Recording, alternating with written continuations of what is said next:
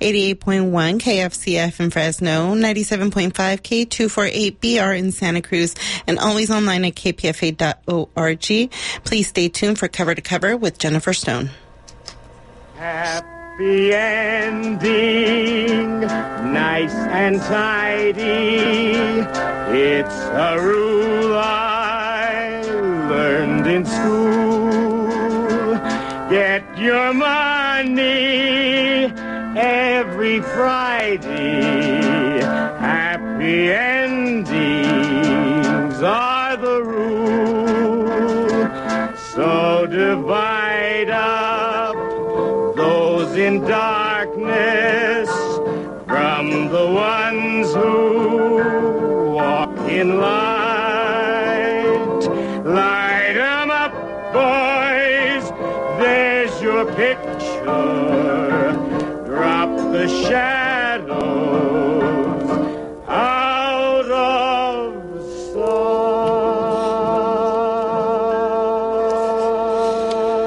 sight. Uh, this is Jennifer Stone with Stone's Throw. Today is the 21st of November, 2017. Oh my God, I, I had hoped not to mention, uh, the, the current brouhaha. It's on every radio station, every TV station. Sexual harassment has been discovered. Why? Why? I ask myself, why now? I mean, it was always thus. Um, one friend said Bill Cosby was the the uh, the ultimate disillusionment for some people. I, Julie, uh, Judy, Judy Woodruff, she's appalled at Charlie Rose. Charlie Rose. Oh, Al Franken, my goodness. Uh, now, I, uh, I'm one of those from an earlier generation. Uh, we were told to man up, you know. Uh, it's news to no one. That's the way it is, you know. Um, bad boys, whether they were naughty boys or dirty old men, depended on your point of view, but it was just, you know, uh, life. Back in the 1920s, Virginia Woolf wrote, uh, we all know. The Times knows, but we pretend we don't. Uh, I found bits and pieces from Charlotte Bronte, so many women. Charlotte Bronte said that it's better just not to think about it. Yes, don't think too much about it. I, I can't, I can't help but just, just one minute here. I want to make one distinction.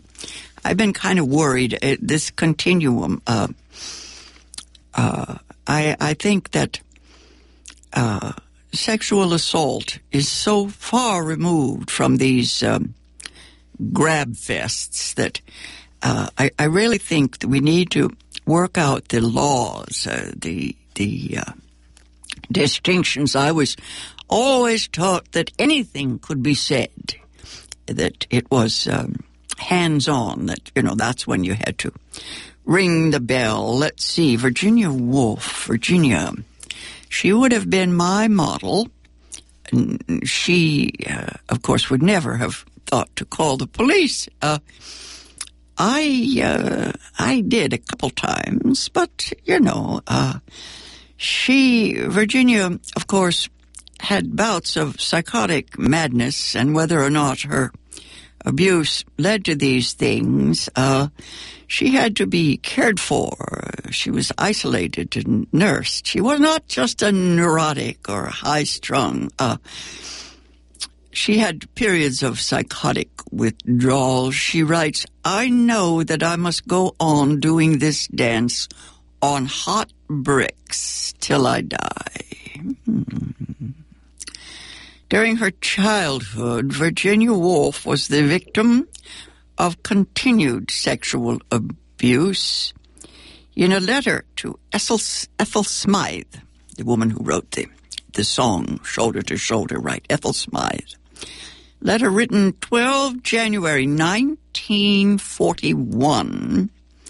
Virginia Woolf writes, I still shiver with shame at the memory of my half brother standing me on a ledge, aged about six or so, exploring my private parts.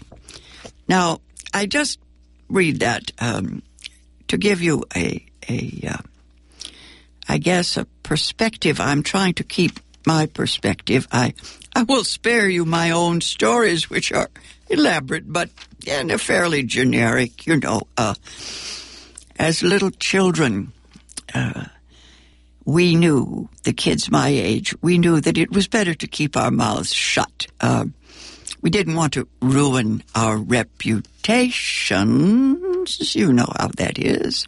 Even as an adult, I knew that, uh, uh, say, as a public school teacher, I did not want my students to find out anything about, uh, oh, all the ugly stuff. Never mind, never mind. Uh,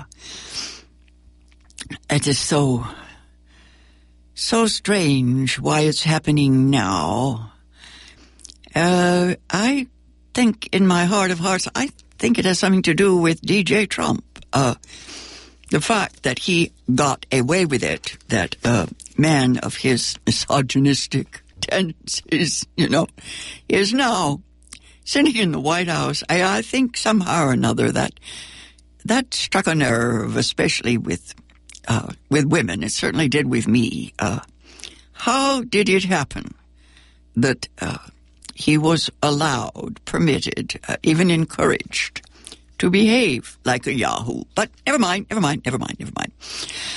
The holidays are upon us. Let's let's let's let's talk about the holidays. Uh, mm, Thanksgiving looms everywhere. I keep hearing folks uh, talking about the ways that they are thankful, listing all the things or the people or the events they are thankful for. I don't know if I'm thankful for all this, uh, uh, this gossip, this this talk about the fact, the simple fact that men have a tendency to um, uh, I wouldn't say assault, but to aggress against women. The difficulty, of course, is trying to figure out the point at which uh, it's what is it? Uh, it's a crime.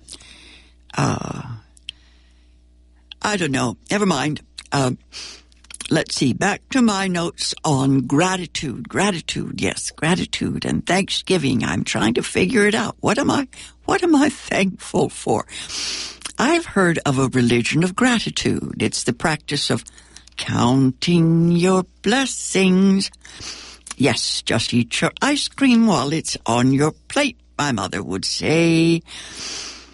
Uh, Hillary Clinton, I remember she mentioned the practice of gratitude once, and it was during one of the worst periods in the Clinton administration.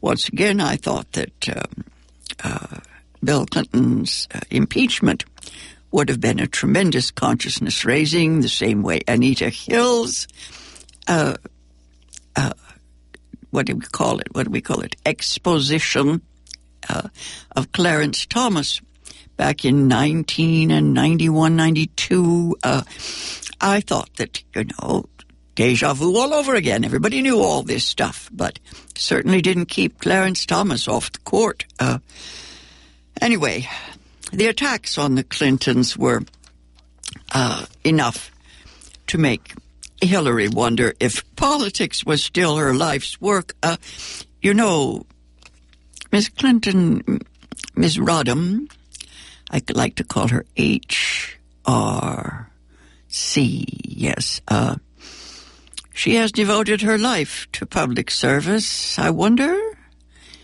if she thinks it's worth it. Eleanor Roosevelt once said that a first lady needs the hide of a rhinoceros. Anyway, uh, Hillary was being interviewed on television long ago. She said that she had to focus on the things that lifted her spirits. Right, right, right, right.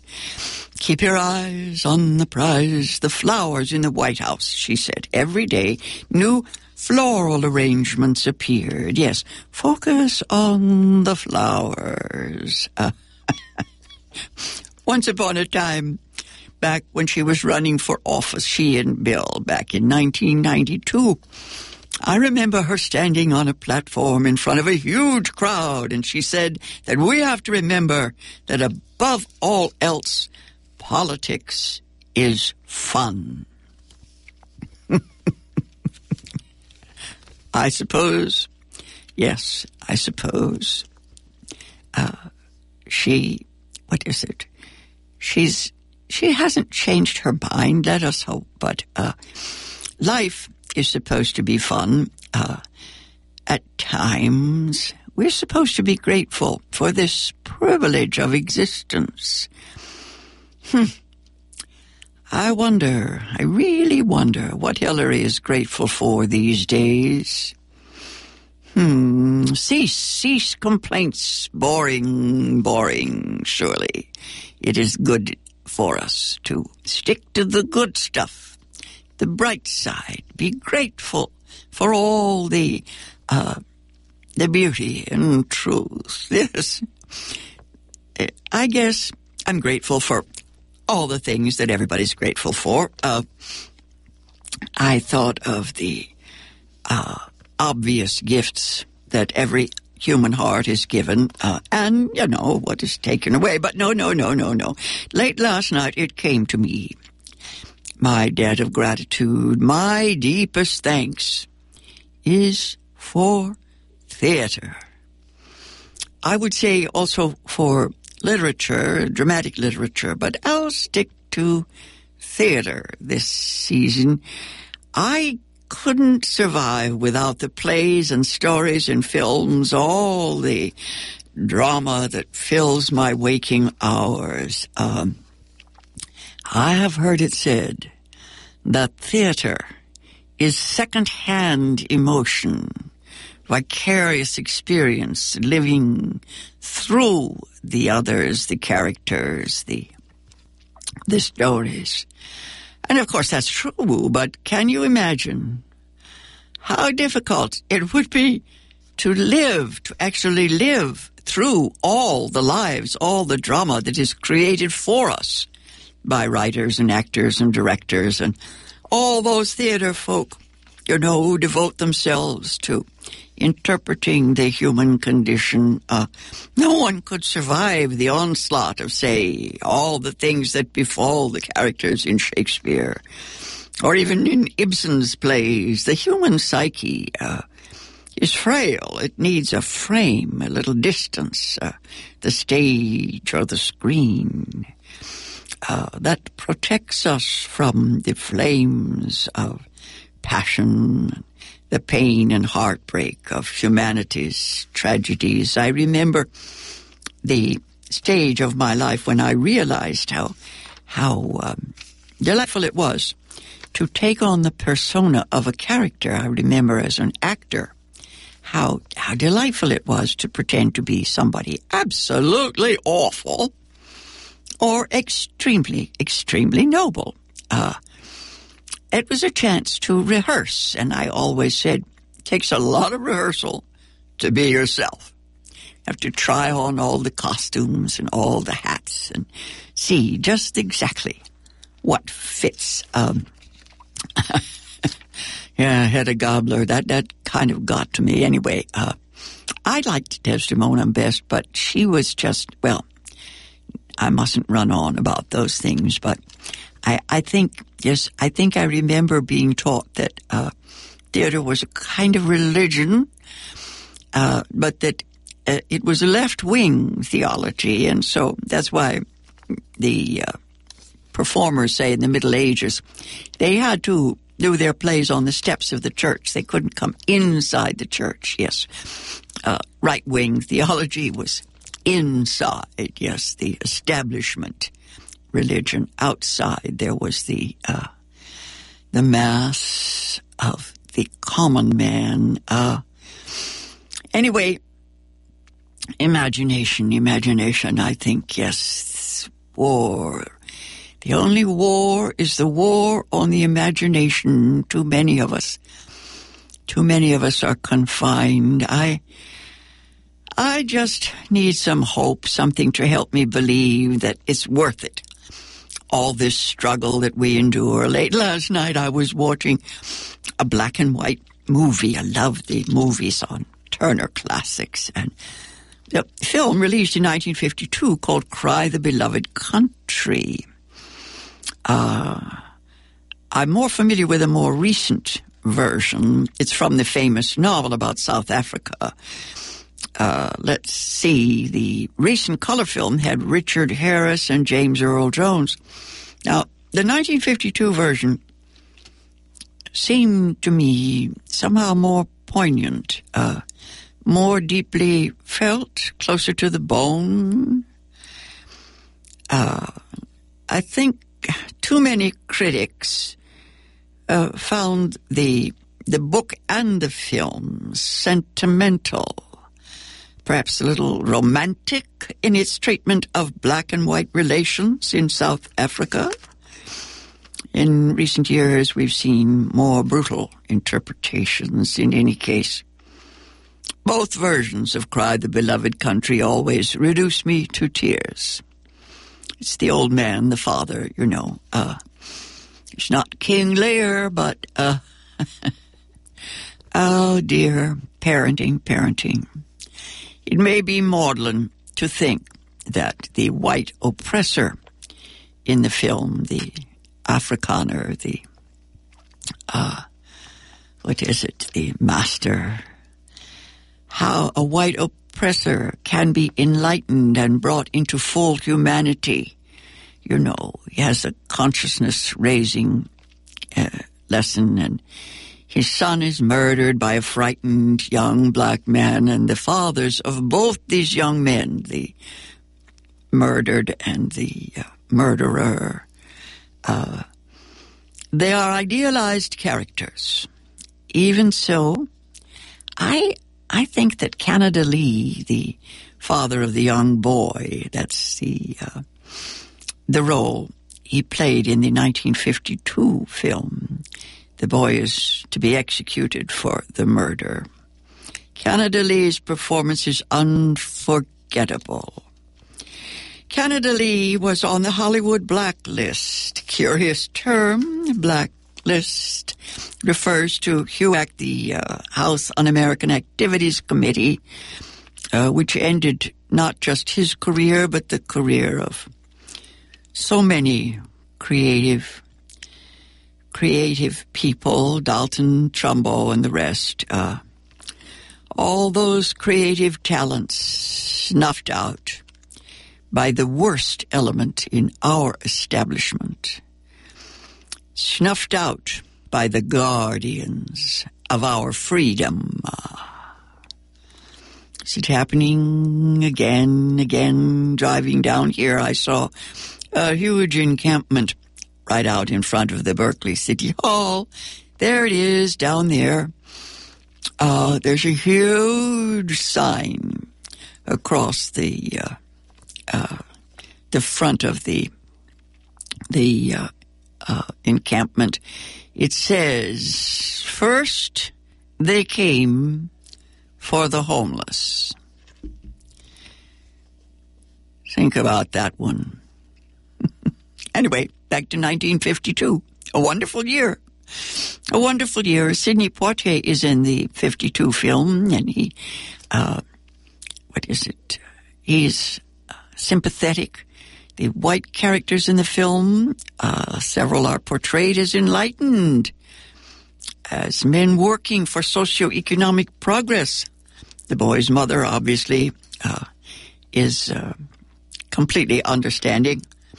She gets it. Uh, women are simply by nature compassionate, according to this film. Oh, would it were so, would it were so. Anyway, I just like to imagine that the sensibilities in 1952 might have been more acute. At least they are in that one particular film. The writer, yes, uh, even those of uh, the critics who found it a weeper, uh, that's what we called them back in the day. Uh, even so, they recognized that the actors, writers, directors gave of themselves in a profound way.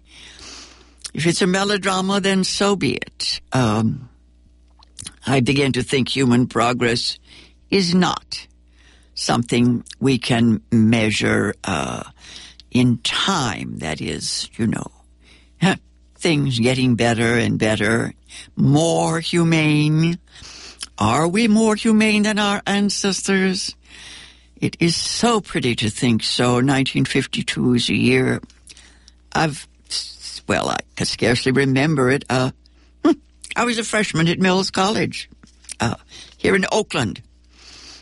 College was celebrating its 100th anniversary. I was part of a theater tribute to the Muses. Ah, the nine muses, the creative forces that supposedly inspired the folks who created uh, the Mills Seminary. That's what it was. It's a very small women's seminary out in Benicia. They moved to Oakland shortly after.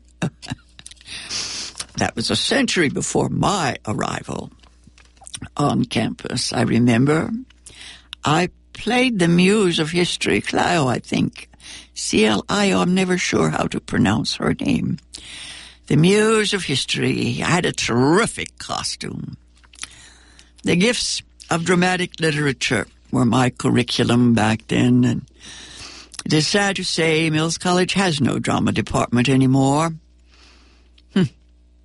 Students who go to school to learn how to make a living in the theater uh, are always warned jobs are scarce. It was the same uh, back in the 50s, of course. Uh, only a few teachers told me that the theater is as much for audiences as for those who uh, create on stage. Now, the notion of an enlightened or educated audience, that that's what it was all about, that's what the wisest teachers uh, worked for. They said if there is no audience, then there's no way we can uh, we can create the drama of the moment. Uh, we know that today's audiences are short on critical thinking, although it's getting better, yes. Shakespeare's audiences were sharp. Well, I mean, even when they admired bawdy plays, it's not quite the same thing, you know. They loved language even when it was coarse. they were as acute in human psychology as any audience is today.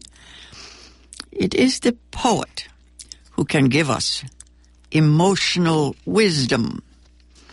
He acts out the behavior and then it helps us to see, to raise our consciousness.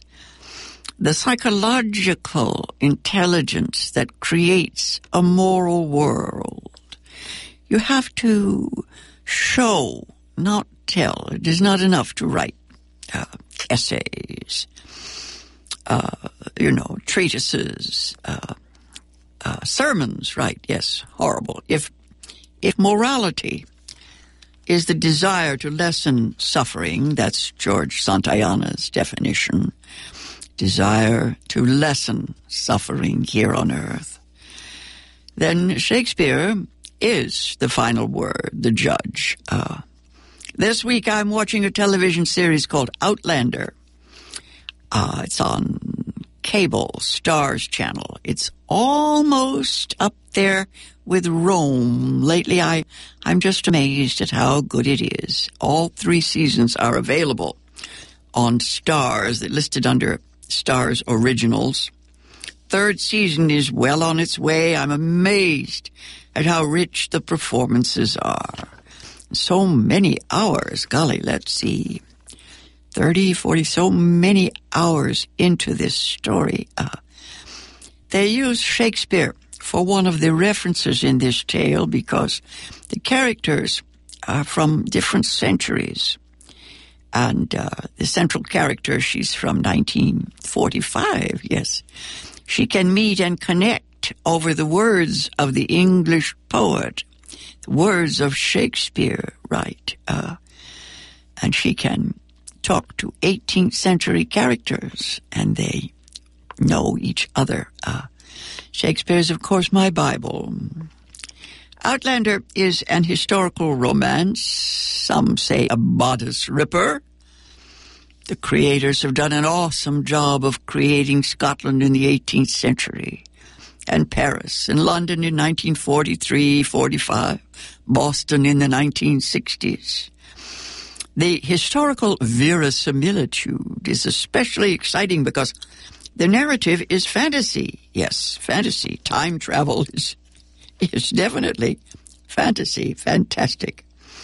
A woman leaves London in 1945, where she has just survived World War II. She was a nurse on the front lines. Uh, she touches some standing stones and is transported back in time two centuries to 1743. The writers have created a modern woman's eye view of a time and place, a place she only knows from history from museums and pictures and all the art and culture that has come down to us. Uh, uh, I think, yes, sexual harassment was just as popular then, or just as ubiquitous then as it is now. Uh, I just like to see uh, uh, the, what is it, the images, the images of uh, the past. It is forever the land where we can, uh, what is it, contrast and compare, see how far we've come and uh, how we have made changes. Uh, I think history is the most exciting, the most exciting place to study, to learn from. Here in today's world, in the USA anyway, we don't give the past its due. Uh, in Outlander, the stones do speak. I can watch this story over and over again find ever more texture and meaning in. It's not just the ruins, the castles, and the costumes, but in the hearts and minds and prejudices of the past pagan beliefs and superstitious fears and portents come up against much that is humane, socially complex, deeply felt. The clans and the families, loyalty and the music, especially the medicine, the healing arts. Uh-huh. when the central character says she's a nurse, it is assumed, of course, that she's a wet nurse. She has to explain the difference anyway. The sexism is all completely familiar. None of it seems extreme even today. We know how hard it is for some men to listen to, learn from a woman. I wish I had time to tell you more about Outlander. I think I'll try to do that again next week because I, I think it's the, I think it's the best the best of what's on television these days. Uh huh. I will do that next week, and I will get back into why Shakespeare is, uh, along with the King James Bible, is the source of modern uh, modern poetry. This has been Jennifer Stone. Till next Tuesday at this same time, go easy. And if you can't go easy, go as easy as you can.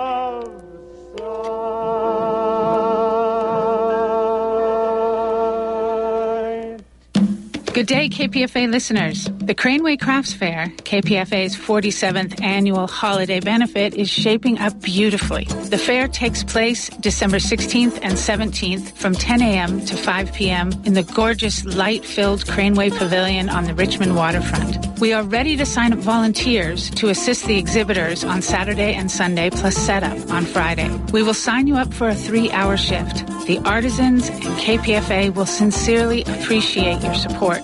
There will be 200 booths of original arts and crafts, festive food, and live entertainment at the Craneway Crafts Fair December 16th and 17th. This is a fun chance to give back to KPFA. To sign up, please email volunteer at kpfa.org or call Kim at 510-848-6767 extension 244. See you at the fair.